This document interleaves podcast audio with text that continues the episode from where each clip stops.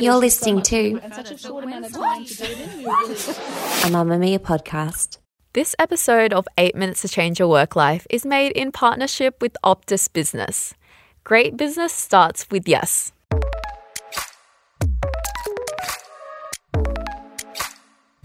When you think of the word no, it's often negative, right? A lot of people will think that, but I'm going to change your mind about that today and teach you that saying no at times can lead to more yeses in your life. Yes to healthy boundaries, yes to a clearer mindset, and yes to a balanced and fulfilling life. From Mamamia, welcome to 8 Minutes to Change Your Work Life, the podcast that's here to make you more productive in just a few minutes. My name is Deborah Ho. I'm a viral productivity expert, and every week I'm going to be in your ears giving you the hacks you need to make your work lives easier, simpler, and overall better. As people, we are conditioned to say yes in a work setting, whether you're trying to impress a boss or look like a team player. Saying yes to everything can seem like a good idea at the time, but it might not always be the best thing to do. So, how do you say no? When do you say no? And how can these no's turn into positive outcomes? First, let's talk about why it's important to say no and set boundaries. Saying no is really important. It means that you're being realistic. You're not promising anything that you may not be able to do, and you're letting the team know that you can't do it alone. Saying no means addressing something that maybe no one else is brave enough to point out and opens the opportunity for more problem solving. Remember, a no does not mean no end of discussion. In fact, see it as an invitation to think about more solutions.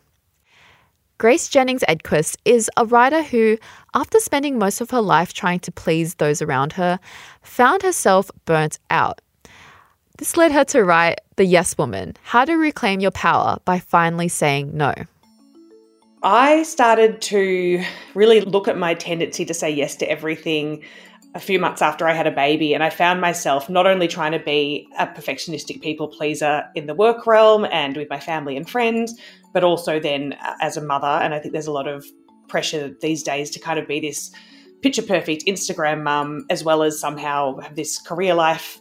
So I basically suffered a really bad burnout and severe anxiety and ended up checking myself into a perinatal mental health unit for a few days because I was just so exhausted from really trying to say yes to other people and look after their needs and please other people. And there was just no time left for myself. So that led me to start looking into whether this is kind of a phenomenon that affects more than just me. And as it turns out, it's a really gendered issue. So there's a lot of women who struggle to say no to demands from their boss, from their family, to their own kids, to even unspoken societal expectations around how they should look or how clean their house should be.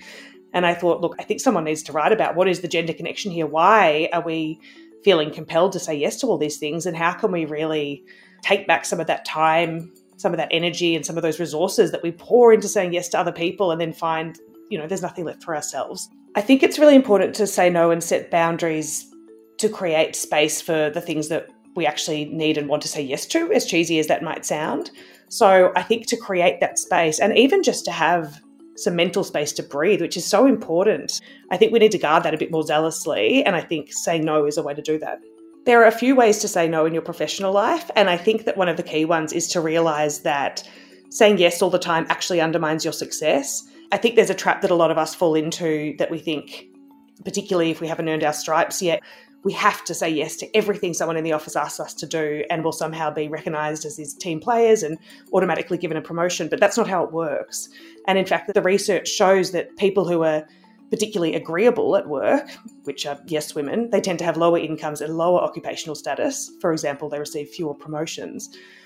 I suspect that partly this is because these people who say yes all the time are multitasking all the time. So that makes us less efficient, less effective, and it stresses and damages the brain. So if you're running around like a headless chook trying to do 18 admin tasks and doing all this busy work, but you're not actually making the time to prioritize your key work and your core work and the promotable work, then you'll notice that you know Mike from sales, who's really cutthroat about what he says yes to, is the one getting the promotions, and we and we sit by going, why didn't I get that? You become unexceptional or unremarkable if you're constantly saying yes to things, and I think it can become the norm and you can get a little bit overlooked if you're kind of in the background saying yes to things and not claiming the credit. I think that that's a real risk and something that happens to a lot of women. One more thing I will say is about the idea of hope labour. And hope labour is work that you do with the expectation of getting a promotion. An academic I interviewed was telling me about how she was doing a heap of mentorships and sitting on committees and peer review stuff. And she'd been doing this for sort of 15 years, waiting to get her promotion, and she never got it. And she decided that she would just resign from Hope Labour because she kind of realised that it was a whole bunch of women doing it in her department. And they weren't really getting the acknowledgement. And a lot of them weren't really asking as a result for the promotion. They were just waiting for someone to tap them on the shoulder. And I think sometimes we need to be a bit more proactive and focused in the way that we look at what we're saying no to.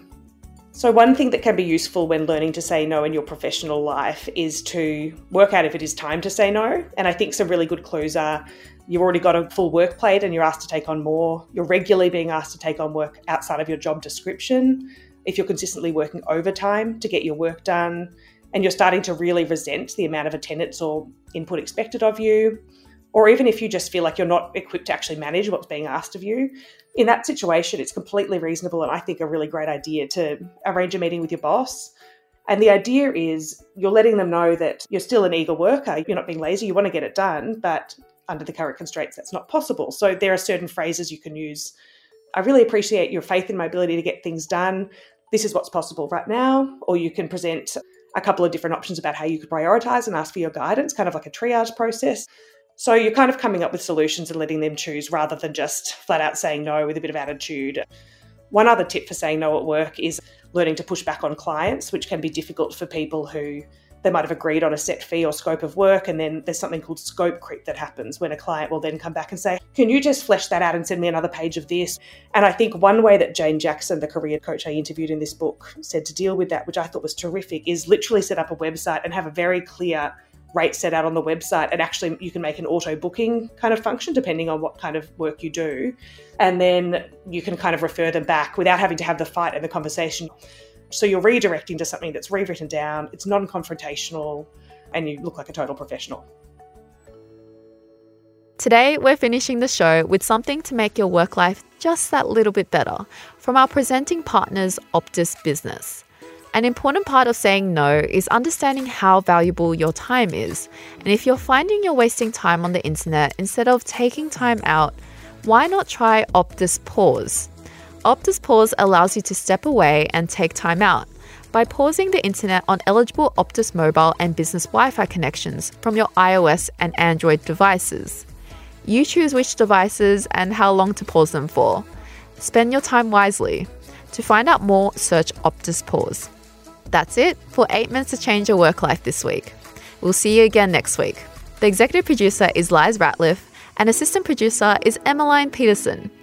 I'm Deb Ho, and I'll see you in the Mamamia app. This episode of 8 Minutes to Change Your Work Life was made in partnership with Optus Business. Great business starts with yes. Mamamia acknowledges the traditional owners of the land we have recorded this podcast on, the Gadigal people of the Eora Nation. We pay our respects to their elders, past and present, and extend that respect to all Aboriginal and Torres Strait Islander cultures.